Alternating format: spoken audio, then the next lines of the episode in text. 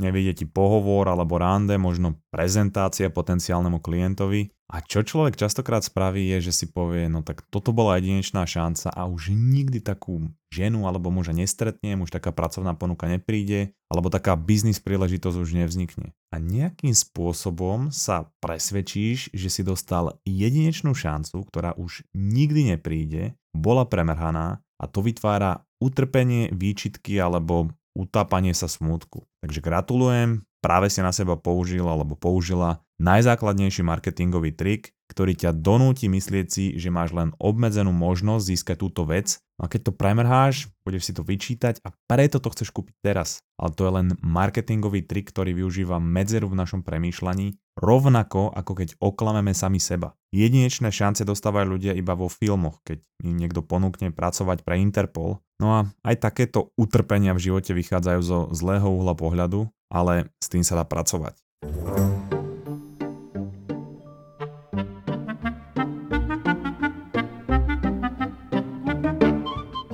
Viackrát som spomínal a odporúčal knihu Prekážka je cesta od Ryana Holidaya, ale ešte som ju nespracoval, takže dneska ti rozprestriem tie najzákladnejšie myšlienky z tej knihy. A tá kniha je inak tak zásadná, že sa dostala medzi elitných športovcov NFL, ktorí z nej čerpali tiež, a potom aj do nejakej vojenskej oblasti medzi špeciálne jednotky, ale aj medzi senátorov v Amerike a Ryana dokonca pozvali ako speakera na TEDx odprezentovať myšlienky z tej knihy. No a teraz sa konečne dostane medzi tú najelitnejšiu skupinu ľudí a to je poslucháč mozgovej atletiky, takže gratulujem. No a tá kniha je vlastne o myšlienkach zo stoickej filozofie starej viac ako 2300 rokov, čiže približne rovnako ako moje vtipy. A Ryan tie myšlienky interpretuje do modernej doby. Odkaz na knihu samozrejme nájdeš, nájdeš, záhorák pôvodom, nezapresa, nájdeš v popise epizódy, no tá myšlienka tej knihy je jednoduchá, transformovať vnímanie nášho myslenia tak, aby sme neinterpretovali naše problémy v živote ako problémy, ale dokázali v nich nájsť príležitosť a dokázali ovládať naše emócie, nepanikárili a nenechali sa tými emóciami a problémami stiahnuť do stresu, depresie, ale naopak využili ich vo svoj vlastný prospech a takto to znie fajn, ale samozrejme je to ťažšie, než to znie a ešte ťažšie to je previesť do toho reálneho života. Ale nič, čo by si ty pravidelný poslucháč mozgovej atletiky nezvládol, takže žiadne obavy. Tá kniha je rozdelená do troch častí. Prvá je vnímanie, druhá je akcia a tretia je vôľa. A ja dnes rozoberiem tú prvú časť, ktorú predstavuje to vnímanie a tie ďalšie dve časti akcia a vôľa som zosumarizoval zase ako bonusovú epizódu na Patreon a do aplikácie Mamaragan. Odkazy na obe nájdeš v popise epizódy. Ryan hovorí, že v živote budeš narážať na rôzne problémy a prekážky, niektoré spravodlivé, ktoré si zaslúžiš a niektoré aj nespravodlivé a niektoré aj ktoré si myslíš, že sú nespravodlivé, ale zaslúžiš si ich. Dobre vieme, že? ale vždy zistíš, že nie je dôležité to, aké sú to prekážky alebo problémy, ale ako ich vnímaš, ako na ne reaguješ a či zostaneš pri nich vyrovnaný alebo vyrovnaná. Vďaka týmto ukazovateľom zistíš, ako dobre vieš prekážky a problémy prekonávať a v najlepšom prípade ich dokonca premeniť vo svoj prospech. Problémy sú tak veľké, ako veľké ich urobíme my sami. Ja môžem niekomu povedať svoj problém a to, ako ho vníma on, môže byť x násobne horšie alebo lepšie, než ho vnímam ja. Klasický príklad, išiel by som s frajerkou na dovolenku a zrazu sme na izbe, vybalujeme sa a ona s hrôzou v tvári zistuje, že sa stalo niečo katastrofálne a ja podľa jej výrazu tváre usudzujem, že to je nešťastie, ktoré prekonáva haváriu Titaniku. No a potom zistujem, že si zabudla jeden z jej 149 krémov. Keby sa to stalo mne, je mi to úplne jedno, keďže používam jeden olej na vlasy, telo, bradu, na vyprážanie ako olej do auta a na namazanie pantov, keď vrzgajú dvere, ale pre ňu to je katastrofa na úrovni Pompeji, povedzme. A je to preto, že váhu našim problémom prikladáme my sami. Nie sme objektívni, pretože môžeme začať vytvárať scénáre, ktoré sa ešte nestali a sme ovplyvnení emóciami. Ale na druhej strane môj kamož alebo partner, partnerka sa na ten problém pozerá bez toho emočného zafarbenia, bez vytvárania scénárov. A preto sme všetci najväčší profesionáli a fundovaní odborníci, ktorí získali ocenenia od neziskových organizácií za riešenie problémov iných ľudí,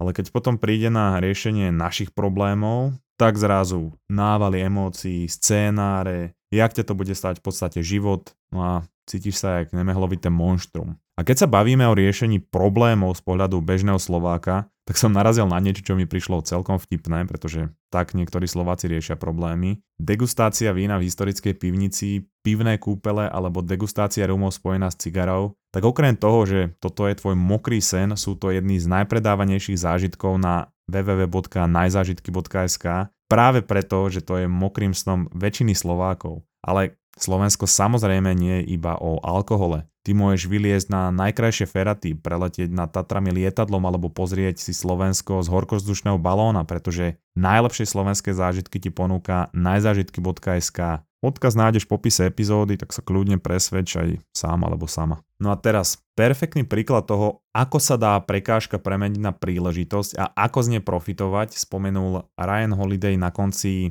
tej časti, tej prvej časti tej knihy, kde hovorí o nemeckom blitzkriegu, teda bleskovej vojne počas druhej svetovej vojny. Nemci sa chceli vyhnúť klasickému zákopovému vedeniu vojny a preto vytvorili divízie jednotiek pre rýchlu ofenzívu, ktoré nepriateľa zastili, že úplne nepripraveného. No a samozrejme množstvo pancirovaných tankov vtrhli do Polska, Francúzska, Holandska a Belgicka, kde sa stretli so slabým odporom, relatívne slabým odporom a úplne ich zdecimovali. No a tí velitelia, ktorí stáli proti tejto nemeckej ofenzíve sa vo väčšine prípadov radšej vzdali, než aby čelili tomuto monštu, ktoré predstavovala nemecká armáda so svojou stratégiou. A tá stratégia bola navrhnutá tak, aby využila nepriateľové stiahnutie sa a zrútenie sa v tvári obrovskej presile, na ktorú neboli pripravení. No a ten úspech Blitzkriegu, keď si to zoberieme v kontexte toho, o čom sa bavíme, závisel čisto na reakcii nepriateľa, pretože vníma nemecké vojsko ako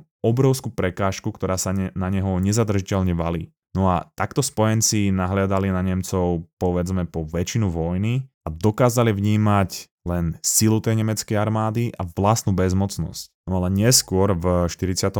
myslím behom týždňov a mesiacov po úspešnom vylodení v Normandii a postupovaní tomuto čelili znovu. Problém bol ale ten, že tie rýchle útoky Nemcov by odrazili spojenecké vojska späť na pláže, na ktoré sa vylodili a za ktoré zaplatili obrovskú cenu a to nechcel dopustiť Dwight Eisenhower, vtedy veliteľ amerických vojenských jednotiek, ktorý sa stal neskôr aj prezidentom. A práve on svojim generálom nechcel tolerovať tú ústupčivosť. Povedal im vtedy pri nejakom rokovaní na Malte, že súčasnú situáciu je treba brať ako príležitosť a nie hrozbu. Nechcem tu tohoto stolu vidieť žiadne vystrašené výrazy. No a on v taktike Nemcov uvidel príležitosť a taktické riešenie, pretože tá nemecká stratégia v sebe niesla aj sebadeštrukčný mechanizmus. Bitka v Ardenách mala byť ukončenie spojeneckého postupu, ale nakoniec sa stala najväčším víťazstvom. Tí spojenci totiž nechali nemeckú armádu postúpiť vpred a potom na ňu zautočili zo strán, čím obklopili a obklúčili celú nemeckú armádu. Nie len, že nemecké tanky nič nezmohli, ale bola to navyše sebevražda a učebnicový príklad toho, prečo nie je dobrý nápad nekryť si boky.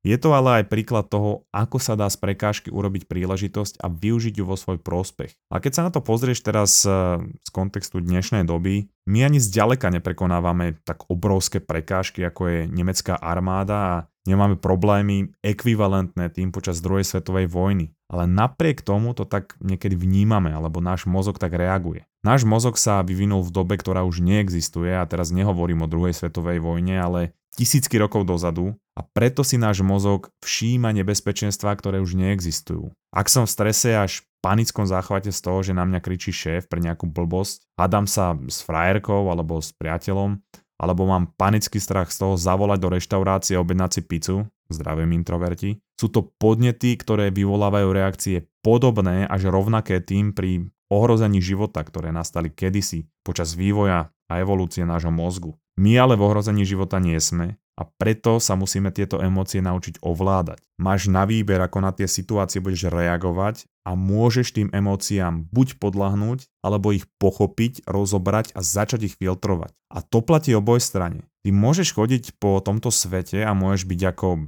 heligonka, povedzme. A keď ľudia vedia, ktoré tlačidlá majú stlačiť na tom nástroji, tak na tebe môžu hrať a vyvolávať reakcie, ktoré chcú oni. A vďaka tomu ťa môžu aj manipulovať. Ale ak tie svoje tlačidlá ovládaš iba ty, tak potom na tebou nemá nikto žiadnu moc. Nikto ťa nedotlačí do toho urobiť nejaké rozhodnutie, nikto ťa nerozčúli, pretože to je tvoje rozhodnutie a nie to druhého človeka. Takže ak vezmeme tú metaforu, tak tvoju heligónku ovládaš iba ty a môžeš si tam zahrať čo chceš, kedy chceš, aj keby to malo byť Jingle Bells počas letnej dovolenky. Každá emocionálna reakcia na prekážku alebo problém, ako hovorí Ryan, sa dá prekonať logikou. Príklad, dostaneš výpoveď v práci a povieš si, no tak toto sa stalo a je to katastrofa, je to zlé. A tá prvá časť tej vety je objektívna, tá časť toto sa stalo, pretože to nikto nemôže poprieť, to je fakt. Jedine, že by prišiel nejaký konšpirátor a povie, že to je hoax. Ale tá druhá časť vety, kde povieš, je to zlé alebo je to katastrofa, to je tvoje subjektívne vnímanie tej veci, ktorá sa stala. Môžeš si hovoriť, že teraz ma vyhodili, pretože som neschopný alebo neschopná, nič v živote som nedokázal, nebudem mať ako teraz splácať hypotéku, nebudem mať ako splácať nájom alebo živiť rodinu. A toto všetko sa stane behom pár minút, kedy naša hlava začne vytvárať extrémnu negativitu a pozerať sa na to ako na nejaké nešťastie, ako na katastrofu, na prekážku. No dobre, ale to je len to, ako si tú udalosť interpretuješ ty sám alebo sama. Tá udalosť sama o sebe nie je negatívna ani pozitívna. Negatívno ju robíš ty. Ak tvoja hlava bola schopná v momente vytvoriť 69 negatívnych vecí, ktoré z nej plynú, aj keď sama o sebe negatívna nie je, tak to je len dôkaz toho, že pri troche tréningu vie vytvoriť 69 aj pozitívnych vecí. Môžeš použiť logiku, ukludniť sa a začať premýšľať. OK, možno to nemuselo byť preto, že som neschopný alebo neschopná, ale preto, že jednoducho sa nehodím na tento druh práce, takže ak by som tam bol dlhšie, tak by to bola strata času aj pre mňa, aj pre tú firmu. A týmto krokom sme vlastne ušetrili čas, energiu a ďalšie zbytočné nervy a problémy. A namiesto toho panikáriť z toho, že nemám prácu a nebudem mať peniaze, sa môžem zamyslieť nad tým, že po akej práci by som sa čo najrychlejšie pohliadol, alebo môžem ísť medzičasom na úrad práce a možno dostanem nejaké prídavky. A potom mám čas zapracovať na tom, prečo ma vyhodili, alebo nájsť e, ideálnu prácu, ktorá bude viac vhodná pre mňa. Môžem sa aj rekvalifikovať, získať viac vedomostí a využiť aj napríklad iné kanály na hľadanie vhodnejšej práce ako LinkedIn, Možno si tam vybudujem novú sieť, spoznám nových zaujímavých ľudí a nové pracovné príležitosti a ak nemám nárok na podporu z úradu práce, možno mám vytvorenú nejakú polročnú rezervu. Ak ju nemám, tak si uvedomím, že to je perfektná lekcia pre mňa lepšie zaobchádzať so svojimi financiami a do budúcna v ďalšej práci si finančnú rezervu za- začnem vytvárať. A takto môžem pokračovať do nekonečna. Stačí sa iba inak pozrieť a v podstate to je iba o tom, na ktorú stranu tej udalosti sa prikloním. Jediné, čo mám na začiatku je, toto sa stalo a potom ja si môžem vybrať, či si vytvorím svet, ktorom si poviem, toto sa stalo a je to zlé, alebo si poviem, toto sa stalo a teraz mám novú príležitosť. Geniálny autor Neil Gaiman, ktorý napísal napríklad Americký bohovia, Hviezdny prach, Severská mytológia, alebo, čo môžeš poznať, je Sandman, ktorý je teraz inak aj ako seriál na Netflixe, ale hlavne je spracovaný ako blockbusterová audiokniha na Audible, čo bol jeden z najlepších zážitkov, ktorý som kedy mal. Určite ti odporúčam si od neho niečo prečítať a odkaz na nejaké jeho knihy hodím do aplikácie Mamaragan. Každopádne Neil ako 15-ročný predsieral so svojím kamošom, že pracuje pre nejaký známy časopis. No a tak mal šancu robiť rozhovory s nejakými známymi autormi alebo ľuďmi. A tak nejako im to vychádzalo a pri druhom rozhovore, čo robili, si na konci toho rozhovoru všimol s hrôzou, že ten diktafón nenahráva. Hovoril o tom inak v rozhovore e, v podcaste Tima Ferisa, odkaz na tú epizódu ti môžem hodiť zase do apky Mamaragan a hovoril, že je neskutočne vďačný za to, že sa mu to stalo pri druhom rozhovore, pretože odvtedy si nosí na rozhovory 3-4 nahrávacie zariadenia a bol vďačný, že túto skúsenosť nemal neskôr v jeho kariére, kedy už robil naozaj rozhovory pre časopisy a boli to dôležité rozhovory. A toto je presne tá interpretácia, o ktorej rozprávam. Ďalšia vec, ktorá pomáha obrátiť prekážku vo svoj prospech a je to základná myšlienka stoicizmu, ktorú spomínam často, je sústrediť sa na to, čo mám vo svojej moci. Pretože to moju moc posiluje a zväčšuje a každá trocha energie venovaná niečomu, čo zmeniť nemôžem, je premrhaná. Preto je dobré si tú prekážku úplne rozmeniť na drobné a rozdeliť do, do dvoch kategórií. Jedna kategória sú veci, ktoré neviem ovplyvniť, ako napríklad to, že mi dali výpoveď a na tie sa absolútne sústrediť nebudem, to budem ignorovať. A druhá kategória sú tie, ktoré ovplyvniť viem a to sú napríklad to, ako sa pri tom zachovám, ako si tú udalosť interpretujem, čo budem robiť ďalej, nejaké plánovanie a či podľahnem svojim emóciám a práve tam smerovať väčšinu svojej energie. No a ak sa často sústredíš na to, čo sa nedá ovplyvniť, tak to spôsobuje aj niečo, čo mu hovorím dvojité utrpenie. Môžeš dostať výpoveď, môže sa na teba vykašľať partner alebo môžeš nabúrať auto. A to, že sa to stalo a tvoja prvotná reakcia je, že to je negatívne a je to automatická reakcia, to je niečo, čo spôsobilo utrpenie. To, že sa tá udalosť stala, už spôsobilo tú škodu. Ak ale človek žije ďalej a stále sa utápa vo výčitkách a stále sa k tomu vracia a nechá sa ovplyvňovať emóciami, to už spôsobuje utrpenie druhýkrát toto je častokrát niečo, čo robí väčšina ľudí, že sa rozhodne vo svojom živote trpieť dvakrát. Prvýkrát pri tom, čo sa tá udalosť stane a druhýkrát po tej udalosti, kedy sa k nej neustále vracia. To, že sa tá udalosť stala, už sa nedá ovplyvniť, ale dá sa ovplyvniť to, ako zasahuje do mojej prítomnosti, či negatívne alebo pozitívne. A to už je voľba, ktorá je čisto na tebe. Ako povedal jeden z najznámejších stojkov Seneca, oveľa častejšie trpíme v našej predstavivosti a mysli než v realite. A mne sa to osvedčilo v jednom momente v mojom živote, kedy som mal spraviť rozhodnutie, či budem pokračovať v práci v rádiu, alebo sa naplno venovať podcastu a písaniu knihy, pretože tieto dve veci nešli dokopy. No a vtedy sme mali vybavené nejaké kampane a tak som mal nejakú istotu, že budú nejaké peniaze ale ako náhle som v rádiu skončil, dva dni na to začala vojna na Ukrajine a všetky kampane sa zrušili. No a to som ovplyvniť nevedel, ale vedel som ovplyvniť to, čo robím ohľadne podcastu. Začal som venovať 100% energie podcastu a networkingu, pretože to bolo to, čo som vedel ovplyvniť. A potom prišla príležitosť, kedy sme mali podcasterskú akciu v Demenovej, kde som postretal aj rôznych podcasterov a potenciálnych klientov, vďaka ktorým sa kampane zasa rozbehli a medzi nimi som stretol aj úžasných ľudí z Collagen Drinku. Okamžite sme si sadli, vymysleli sme letnú výzvu Atletické leto, ktorá trvala celý júl a august a zúčastnilo sa jej skoro, alebo možno aj viac ako 800 ľudí, ktorých sme motivovali športovať a odmeňovali ich za to na týždennej báze. Ja veľmi ďakujem Collagen Drinku a odporúčam každému si pozrieť ich produkty, ktoré som sám skúšal. Pre mňa najideálnejšia klbová výživa, ktorá je vo forme sírupu a dá sa ľahko rozmiešať vo vode. A klbovka je určite povinnosť pre každého, kto je pohybovo aktívny ale Collagen Drink majú aj e,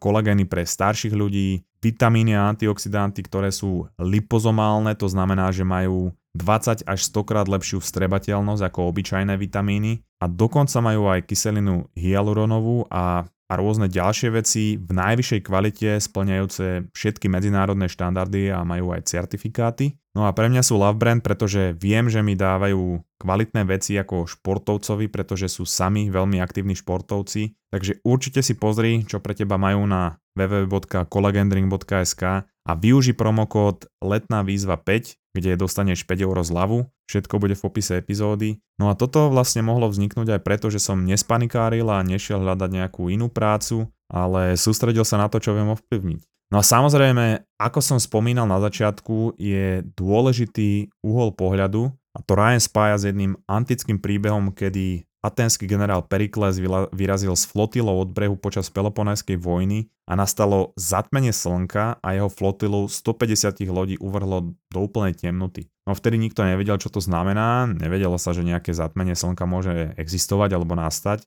a všetkých jeho mužov to zmiatlo a zachvátila ich panika. No ale Perikles sa nenechal zastrašiť, prišiel ku hlavnému kormidelníkovi, omotal mu pláž okolo hlavy a po chvíli držania ho dal dole a spýtal sa, či ho vystrašilo to, čo videl. No a kormidelník mu odpovedal, že samozrejme, že nie, že mu dal len pláž na hlavu. A Perikles sa teraz spýtal, že tak prečo je dôležité, čo tú temnotu spôsobilo. Ryan teda hovorí, že pri prekážkach a problémoch to je z veľkej časti o perspektíve. Ak dokážeš problém rozkúskovať alebo sa na neho pozrieť z iného uhla pohľadu, tak stratí na tebou moc. Ryan spomína perfektný príklad herca Georgia Clooneyho, čo ma potešilo, lebo ľudia často hovoria, že mám charizmu ako on, alebo dokonca väčšiu. A to je 100% pravda, dobre? No a Clooney chodil na začiatku svojej kariéry po rôznych konkurzoch a všade ho vyhadzovali a vinil systém, že nevidia, ako je dobrý.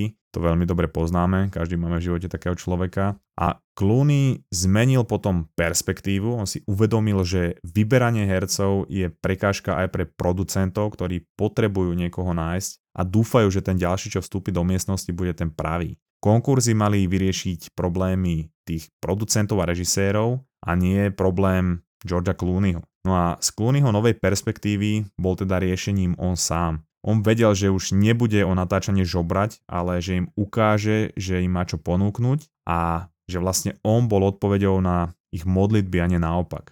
A na konkurzoch sa potom podľa toho aj začal chovať, ale nemyslím tým len herecké schopnosti, ale aj prístup, kedy ukázal, že pochopil, čo režisér s producentmi pre danú rolu hľadajú a že presne to im on poskytne v akejkoľvek situácii. A to je rozdiel medzi dobrým a zlým uhlom pohľadu a rovnako môžeš pristupovať aj k pohovorom, grande alebo k rôznym problémom, prekažkám a situáciám, ktoré ti v živote nastanú. A podobné to je s tým, keď sa ľudia upnú na to, že to bola jedinečná príležitosť v ich živote, o čom som rozprával v úvode epizódy. Treba si to zase rozkúskovať, pozrieť sa na to, prečo mňa môj mozog takto klame, prečo na mňa používa tento marketingový trik. Hovorí, že určite už takéhoto úžasného partnera nikdy v živote na Zemi nenájdeš. Na Zemi, kde je 8 miliard ľudí a normálne ty si mal alebo mala také šťastie, že najvhodnejší človek, ktorý na svete existuje pre teba, ktorého si vlastne poriadne ani nepoznal alebo nepoznala a pokazil si s ním prvé rande, bol náhodou tvoj kolega alebo býval v rovnakej bytovke, býval